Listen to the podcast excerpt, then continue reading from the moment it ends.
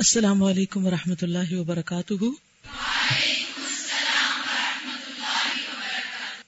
نحمده ونصلي على رسوله الكريم اما بعد، فاعوذ بالله من الشيطان الرجيم بسم الله الرحمن الرحيم رب اشرح لي صدري ويسر لي امري واحلل عقدة من لساني يفقهوا قولي فصل 69 69 عبادات اور معاملات میں شرک۔ اب پچھلا چیپٹر تو پڑھ کے آپ نے سوچا گا کہ الحمد ہم اس طرح کے ہر چیز سے اور ہر شرک سے پاک ہیں۔ لیکن اپنی عبادات اور معاملات کو دیکھیے کہ kہیں وہاں تو شرک نہیں آ گیا۔ مذکورہ بالا شرک کے مقابلے میں شرک فی العبادت اور شرک فی المعاملہ کمتر درجے کا شرک ہے۔ یعنی یہ شرک ابھی جس کا ذکر ہوا وہ شرک شرک اکبر ہے، بڑا شرک ہے۔ اس کے مقابلے میں عبادت اور معاملات میں شرک کم تر درجے کا ہے۔ پہلے قسم کے شرک کے مقابلے میں اس کی عقوبت اور سزا کم ہے۔ اس کی عقوبت کس کی؟ شرک فی العبادت اور شرک فی المعاملہ کی سزا کم ہے۔ کیونکہ اس قسم کا شرک اس آدمی سے بھی سرزد ہو جاتا ہے۔ جو اللہ کے سوا کسی کو معبود اور الہ نہیں مانتا۔ ہم، یہ ہے خطرے کی بات۔ اس میں ہم سب کے بھی ڈرنے کی بات ہے۔ ایک بندہ جو یہ اعتقاد رکھتا ہے کہ ذات خداوندی کے سوا دوسرا کوئی نفع اور نقصان نہیں پہنچا سکتا، اس کی ذات کے سوا کوئی معبود نہیں، اس کی ذات کے سوا کوئی رب اور پروردگار نہیں۔ لیکن بسا اوقات اس میں یہ بات پائی جاتی ہے کہ اس کا معاملہ اس کا عمل، اس کی عبادت اور عبودیت اخلاص لوجہ اللہ سے خالی ہوتی ہے۔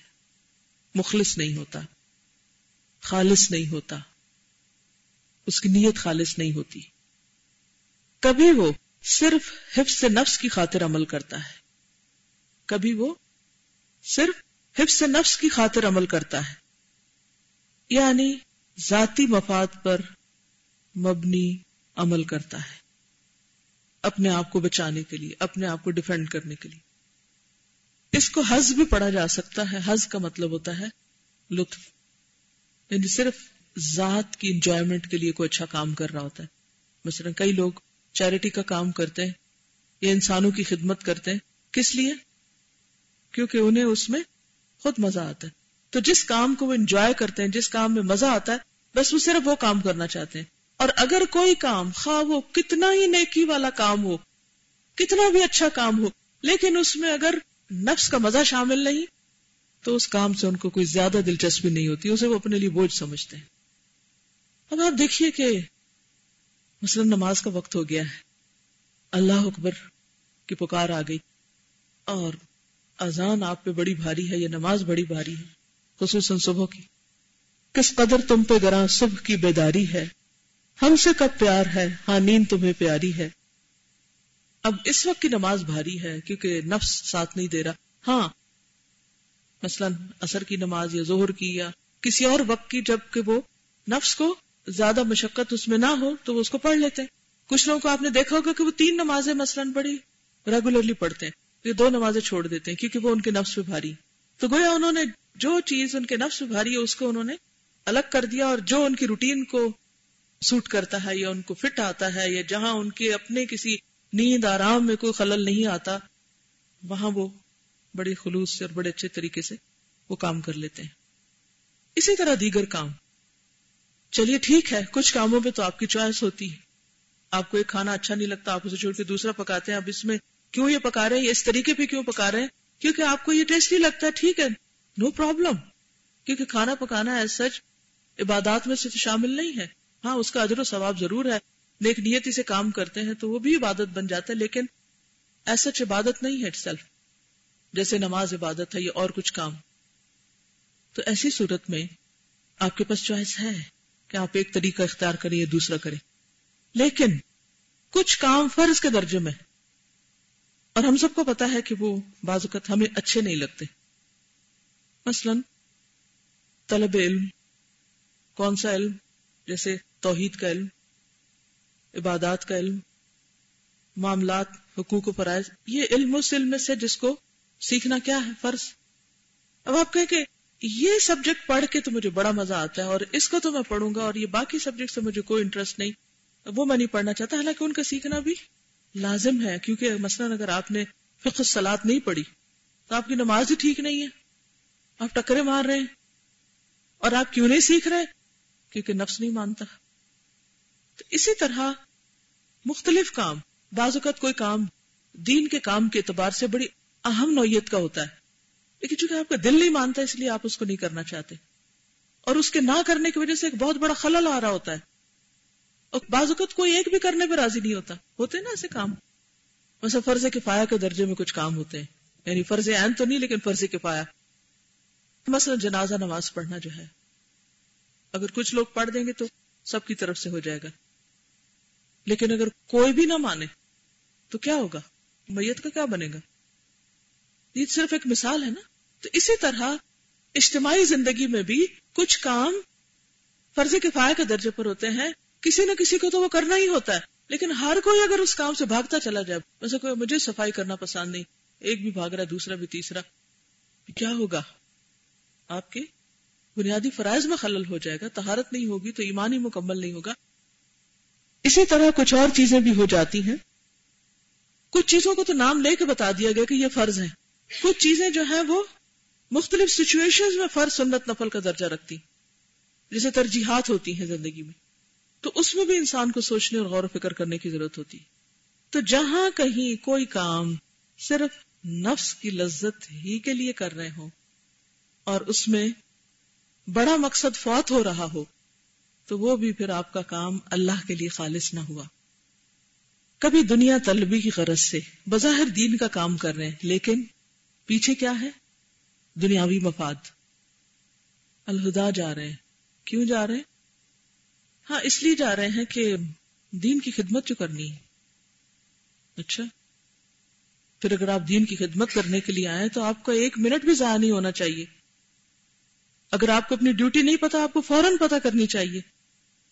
اگر آپ کے وقت میں کچھ وقت فارغ ہوتا ہے تو آپ کو فوراً پوچھنا چاہیے کہ مجھے اور کیا کرنا چاہیے۔ کہ میرے پاس فارغ وقت ہے۔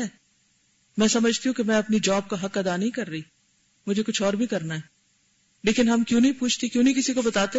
ایسے ایک اور ذمہ داری آ جائے گی۔ تھوڑا آرام کر لیں۔ اچھا ہے، کسی کو نہیں پتا میں کیا کر رہی ہوں۔ تنخواہ تو مل جاتی ہے نا مہینے کے آخر میں۔ تو مقصد کیا ہے پھر؟ دین کی خدمت؟ اللہ کا کام کرنا؟ نہیں، تنخواہ لینا۔ اور اوپر سے لبادہ کیا اڑا ہوا ہے؟ دین کی خدمت کا۔ اس کا یہ مطلب نہیں کہ کام کر کے کوئی اجرت لینا منع ہے۔ کیونکہ دنیا میں انسان کو زندہ بھی رہنا ہے، اس کی ضروریات بھی ہیں، وہ سب چیزیں اپنی جگہ ہیں۔ لیکن اس وقت بات یہ ہو رہی ہے کہ پہلے بات تو یہ کہ ہمیں بھی کوئی کام مل جائے، مل گیا کوئی کام۔ پھر حقیقت میں کام ہے کوئی نہیں۔ لیکن حاضری لگ رہی۔ کتنے اسکول آج پاکستان میں ایسے ہیں کہ جو صرف کاغذ پر اسکول ہے ان میں نہ کوئی ٹیچر جاتا ہے، نہ وہاں کوئی پڑھائی ہوتی ہے، اور سب لوگ گھر بیٹھ کر باقاعدہ مہینے کی تنخواہیں لے رہے ہوتے ہیں۔ روز ایسے واقعات آپ سنتے ہیں۔ لوگ ڈیوٹی پر نہیں جاتے، لیکن پوری تنخواہ لیتے ہیں۔ لیٹ جاتے ہیں، جھوٹ ٹائم لکھتے ہیں، غلط۔ چھٹی کر لیتے ہیں، پریزنٹ لگوا دیتے ہیں، تاکہ تنخواہ نہ کٹے۔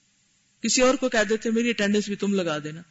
اب کون ہر روز اٹھ کے سو لوگوں کا ریکارڈ چیک کرے گا کہ اٹینڈنس لگی ہوئی ہے نہیں ہے، جھوٹی لگا دی گئی ہے۔ کیا واقعی یہ دین کی خدمت ہے؟ یہ اللہ کی خاطر کام ہو رہا ہے؟ کس کو دھوکہ دے رہے اللہ کو؟ ایمان والوں کو؟ خود کو؟ اور ہم سمجھتے ہیں بڑے اسمارٹ ہیں کہ کام سے بھی بچے ہوئے ہیں اور لبادہ بھی اوڑا ہوا ہے، لوگوں کی نظر میں بڑے نیک بھی نظر آتے ہیں، اور گھر والوں پہ بھی بڑا روپ جمایا ہوا ہے کہ ہم تو بڑی دین کی خدمت کے لیے گھر سے جا رہے ہیں۔ کرتوت یہ ہے، کام سے سنجیدگی ہے ہی نہیں۔ سیدھا کیا، الٹا کیا، غلط کیا کیا، نہ کیا، مرضی آئی کیا، مرضی آیا، جب دل چاہ چھوڑ دیا۔ دل میں کوئی اہمیت نہیں اس کام کی۔ بظاہر بہت ڈھونگ رچا رکھا ہے۔ تو اب یہ سب کیا ہے؟ اصل میں دنیا طلبی ہے۔ دین وین کچھ نہیں، وہ صرف نام کا ہے۔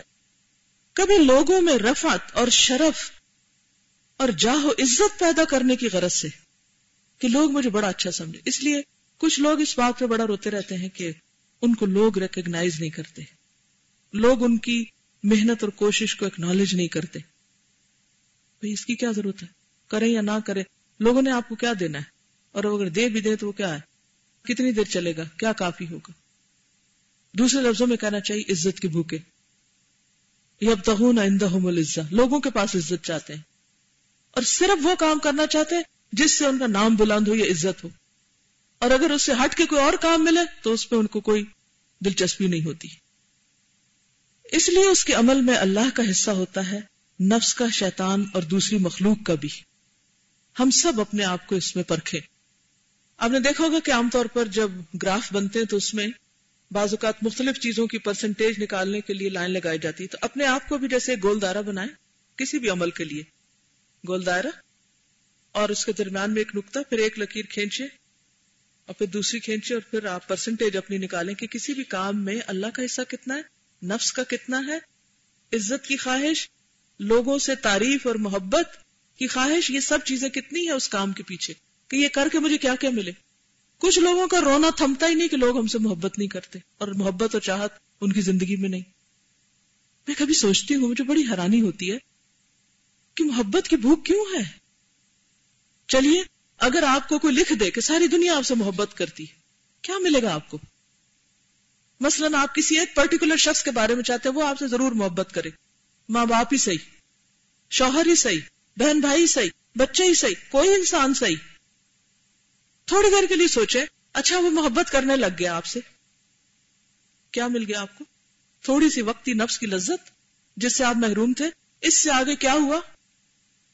وہ اپنا وقت بھی اور آپ کا بھی ضائع کر رہا ہے، محبت کے نام پہ۔ جس وقت کو اللہ کی عبادت اور اطاعت میں لگنا چاہیے تھا اور کسی فائدہ مند چیز میں، وہ کس میں لگ رہا ہے؟ ایک دوسرے کی پوجا میں، اور نفس بڑے موٹے ہو رہے ہیں، خوش ہو رہے ہیں کہ ہمیں اتنے محبت کرنے والے اور اتنے لائک کرنے والے اور اتنے چاہنے والے ہیں کس قدر نفس کا دھوکا ہے کہ تھوڑی دیر کے لیے سوچے کہ اچھا امیجن کر لیں تھوڑی دیر کہ ہاں میں چاہتی ہوں فلاں مجھ سے محبت کرے۔ اچھا امیجن کرے، وہ کرنے لگ گیا۔ سو واٹ پھر کیا ہوا؟ اچھا یہ ہوگا۔ اچھا پھر کیا ہوگا؟ پھر کیا ہوگا؟ کل میرے ساتھ قبر میں جائے گا؟ وہ میری جدائی میں روئے گا اپنی ذات کے لیے۔ آؤٹ آف سیلفشنس وہ میرے ساتھ نہیں اترے گا قبر میں۔ مجھے کوئی فائدہ نہیں اس کی محبت کا۔ اگر وہ میری مصیبت میں میرے کام نہیں آ رہا۔ اور ہے آج تک کوئی جو کسی کے ساتھ اترا ہو؟ یہی سے راستے الگ۔ ایک گاڑی اتار رہی ہے، اس کو زمین میں اور دوسری لے کے جا رہی ہے، اس کو گھر۔ وہ جا کے اپنے آرام دہ بستر پہ سو رہا ہے اور دوسرا محبوب سو رہا ہے، اس کا زمین کے نیچے۔ ہاں اس کا خیال آ جائے گا، آہیں بھرے گا، روئے گا۔ کس لیے؟ کہ تمہیں تمہاری تعریفیں کر کر کے تمہیں موٹا کرنے والا چلا گیا؟ پھر اسی طرح آپ دیکھیے کہ کوئی بھی شخص جب دنیا میں آپ سے الگ ہو گیا، کیا جب آپ کے آمد کے دن اٹھیں گے ساتھ ہوگا؟ پل سرات پہ ساتھ ہوگا؟ اللہ سے جب ملاقات ہوگی تو ساتھ ہوگا آپ کے، کھڑا ہوگا کہ اللہ میں اس سے بڑی محبت کرتا تھا۔ آپ نے اس کو کچھ نہیں کہنا۔ کبھی انسان انجام پہ تو غور کرے، نتیجہ تو دیکھے، کیا نکلے گا اس سے؟ لیکن صرف یہ ایک خیال ہوتا ہے۔ اور یہ یاد رکھیے، دل صرف اللہ کے ہاتھ میں ہے۔ آپ دن رات بھی روتے رہے نا، کوئی نہیں آپ سے محبت کر سکتا جب تک اللہ اس کے دل میں نہ ڈالے۔ اور اگر اللہ کسی کے دل میں ڈال دے، تو اس پر بھی اللہ ہی کا شکر ادا کرے کہ اللہ نے اس کے دل کو مسخر کیا اور اگر نہیں کسی کا دل ہمارے لیے مسخر، نہیں کوئی چاہتا ہم کو، تو نہ صحیح۔ کیا ہم اسی میں رو رو کے مر جائیں اور اپنی ساری صلاحیتیں گوا دیں؟ کس قدر حماقت ہے تو اگر ان سب چیزوں کو انسان اللہ کے ساتھ مربوط کر لے کہ یہ اللہ کا فیصلہ ہے کہ فلاں شخص مجھ سے محبت نہ کرے، میری چاہت کے باوجود میں نے اسے ایکسپٹ کر لیا۔ اور جس دن آپ نے ایکسپٹ کر لیا نا کہ اللہ اس کے دل میں میری محبت نہیں ڈالنا چاہتا، تو آپ کا دل ٹھنڈا ہو جائے گا۔ اللہ کی محبت سے بھر جائے گا۔ اور پھر کیا ہوگا؟ وہ محبت آپ کو ایسی ٹھنڈک اور ایسی خوشی اور ایسا اطمینان دے گی۔ کہ ہر ہر چیز کے اندر آپ کو اس کا اثر نظر آئے گا۔ اور جب تک آپ لوگوں کی محبت میں روتے رہیں گے، اور یہ یاد رکھیے کہ یہ دنیا کا دستور ہے کہ جس کے لیے آپ روئیں گے، جس کے پیچھے آپ جائیں گے، وہ آپ سے آگے ہی بھاگے گا۔ یہ دنیا کی خاصیت ہے۔ ہمارا رخ ہونا چاہیے تھا اللہ کی طرف۔ وہ ہو گیا مخلوق کی طرف۔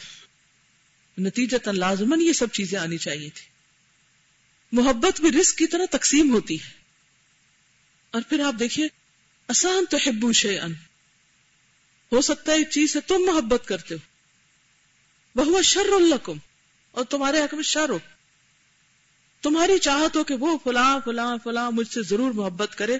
اور سوچیے، اگر تھوڑی دیر اللہ تعالیٰ یہ فیصلہ کر دے کہ فلاں آپ سے ضرور محبت کرے، اب نتیجہ کیا ہوگا؟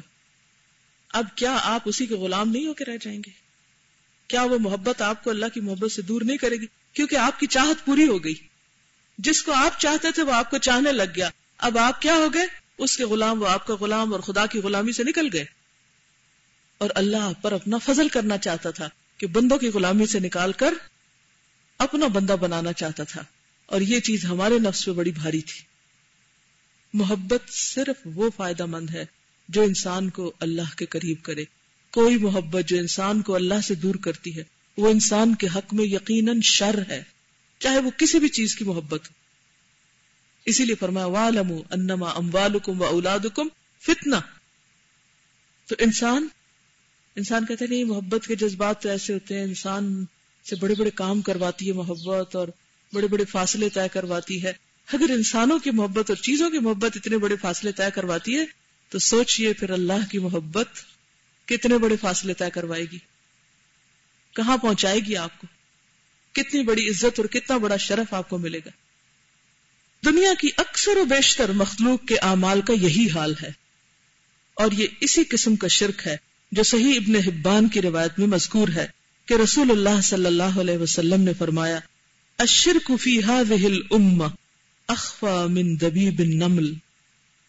شرک اس امت میں چونٹی کی چال سے بھی زیادہ خفی موجود ہوگا۔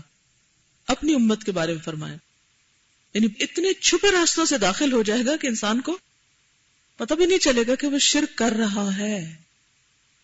صحابہ نے عرض کیا، یا رسول اللہ، اس سے ہمیں نجات کیوں کر مل سکتی؟ کیسے بچے اس سے؟